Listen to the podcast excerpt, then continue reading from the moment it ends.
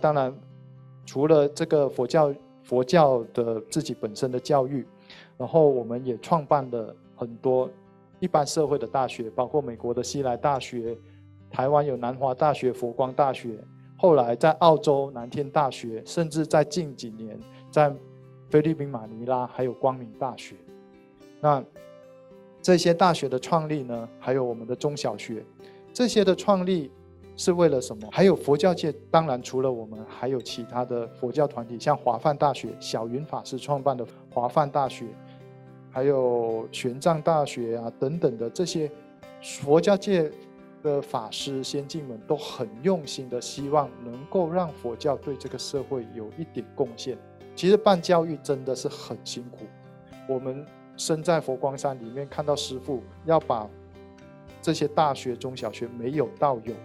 真的非常非常的辛苦，建立辛苦，维持更辛苦，传承更更更辛苦，所以这些都是佛教里面的一些很重要的命脉。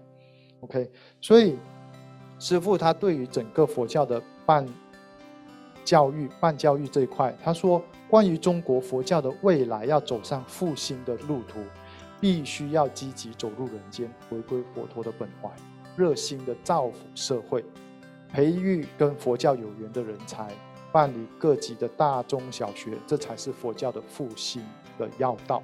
OK，所以从这今天这堂课，我们可以看得到，从文化的点、教育的点，实际上我们上个礼拜讲的是整个历史的背景，当然内容跟这个礼拜多少有一点重叠，但是这个礼拜希望给大家看得到的是，我们实际上历历在目。到现在都还可以看得到的，到底我们做了什么事情？我们的佛教先进们、师父带着我们，到底做了什么样的事情？而我们要来思考一下接下来的路，我们这一代的人，还有下一代的人，应该要怎么样子才能够把这个这样的人间佛教的思想？人间佛教的思维能够继续传扬、红传下去，能够让更多人心灵能够提升，能够让更多人的生命更加的美好。我想，这是我们需要肩负的一个使命。各位佛教徒，各位人间佛教的佛教徒、菩萨行者，我想，我们学习佛法，除了得到自己的内心平安之外，心里面永远不可以忘记。这个社会，这个世界需要人间佛教。OK，以上跟大家做一个今天的课程说明报告，谢谢大家，祝福大家平安吉祥。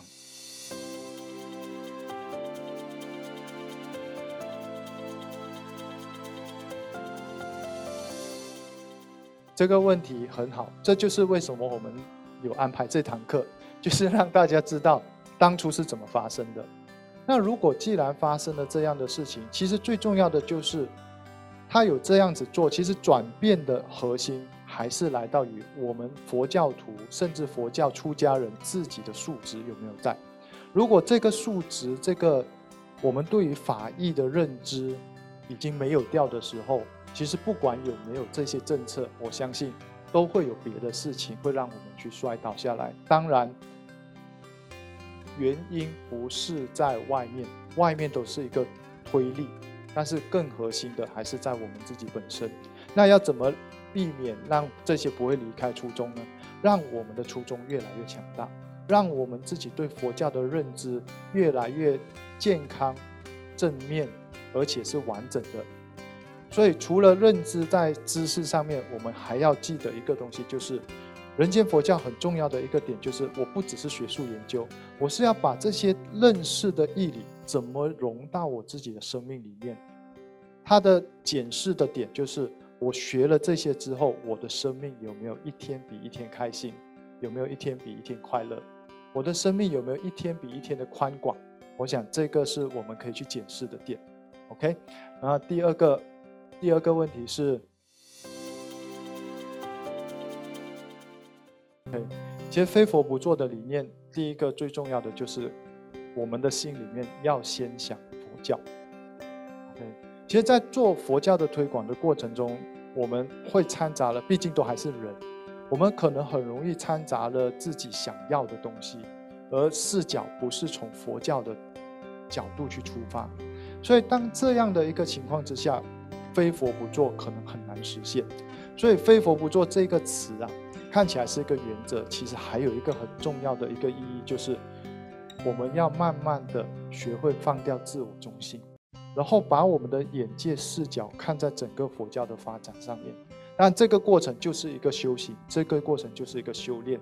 它修炼什么？修炼把我们的眼界可以看到众生的需要，看到佛教的需要。所以，当我们真的你说要能够一蹴而成，也不是那么容易的。它必须要我们在一个长时间去里面去经营努力，然后把做错的东西丢掉，一定会犯错嘛？犯错的时候，我们要赶快改过来。然后好的东西留下来，我想这些都是我们必经的一个历程。当然还有一个很重要的就是，要选对团队。我们要像猪八戒一样选对团队。然后，因为当选对团队的时候，我们其实可以有更多的讯息、更多的资源，告诉我们什么样的东西是正确的。如果我们都是单枪匹马的话，你就会发现到大家错了，没有人教。所以在佛光山一直有很多佛教界好多其他道场的法师说，好羡慕我们佛光山的法师，为什么？因为我们有人教，不只有师傅教，我们还有长老教，所以我们走到走出去的时候，随时都有很多师长随随时都可以指点我们。我们一个举手投足不对，也会有师长来告诉我们，哎，你应该怎么样子，怎么样子。所以我想，这个有人教跟对团队也是一个很重要的的一个角度。所以非佛不做，不是我们自己乱想，他必须要懂得整个大环境因缘条件，而且会有参照见往，要见借鉴过去的见往开来。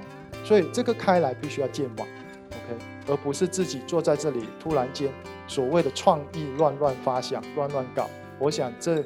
乱搞，你也会发现到有很多创意一下子就没有了。为什么？因为它没有延续性。所以，我们现在这个年代里面的，像网络这么发达，有很多很多那个什么，像抖音啊，网络上面的等等，大家都可以开展表现自己，有很多小点都很容易变成一时的流行。可是，我们可以也可以观察得到，这一时的流行，可能就是三个月之后呢？你还记得半年前流行的什么东西吗？你还记得去年在抖音上面流行的、当红的是什么东西吗？你有没有发现到这些，就是我突然间有创意，但是它没有一个传承性。如果我们在非佛不做的状状态之下，应该是要有见往开来的，要一个谦虚的态度去，那我们才有办法让自己比较不会偏离佛道。OK，好。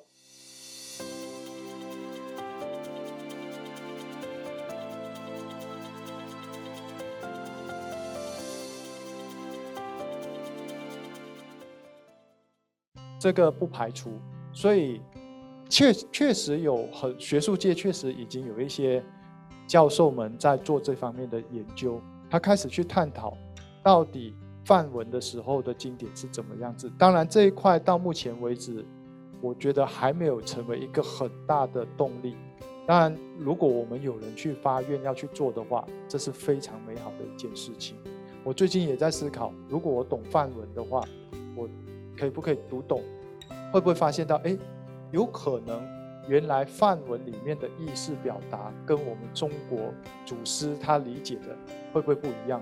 有有这个可能性吗？会有这个可能性，所以这里面都有很多很美好的发现。但是大家不用担心，其实佛教的法义核心不是在语言文字上面而已。它其实还有一个很重要的，就是这些传承的祖师大德们，他在整个生命的历练，这个历练其实也是整个佛教精神很重要的一个部分。所以要解行并重，佛教不能够只是只有解，只有解就是只有学术，但是没有行的话，这个学术就显得好像做了那么多，所谓何事？OK，有了学术一定要能够用来解，那我们的动力。的实用性才够高，所以我想这个看法是非常非常好的。我们也很期许有有人，甚至我们佛光如果能够加入到佛光山，你能够做这件事情，帮整个人间佛教去开创这一部分，我想是很美好的事情的。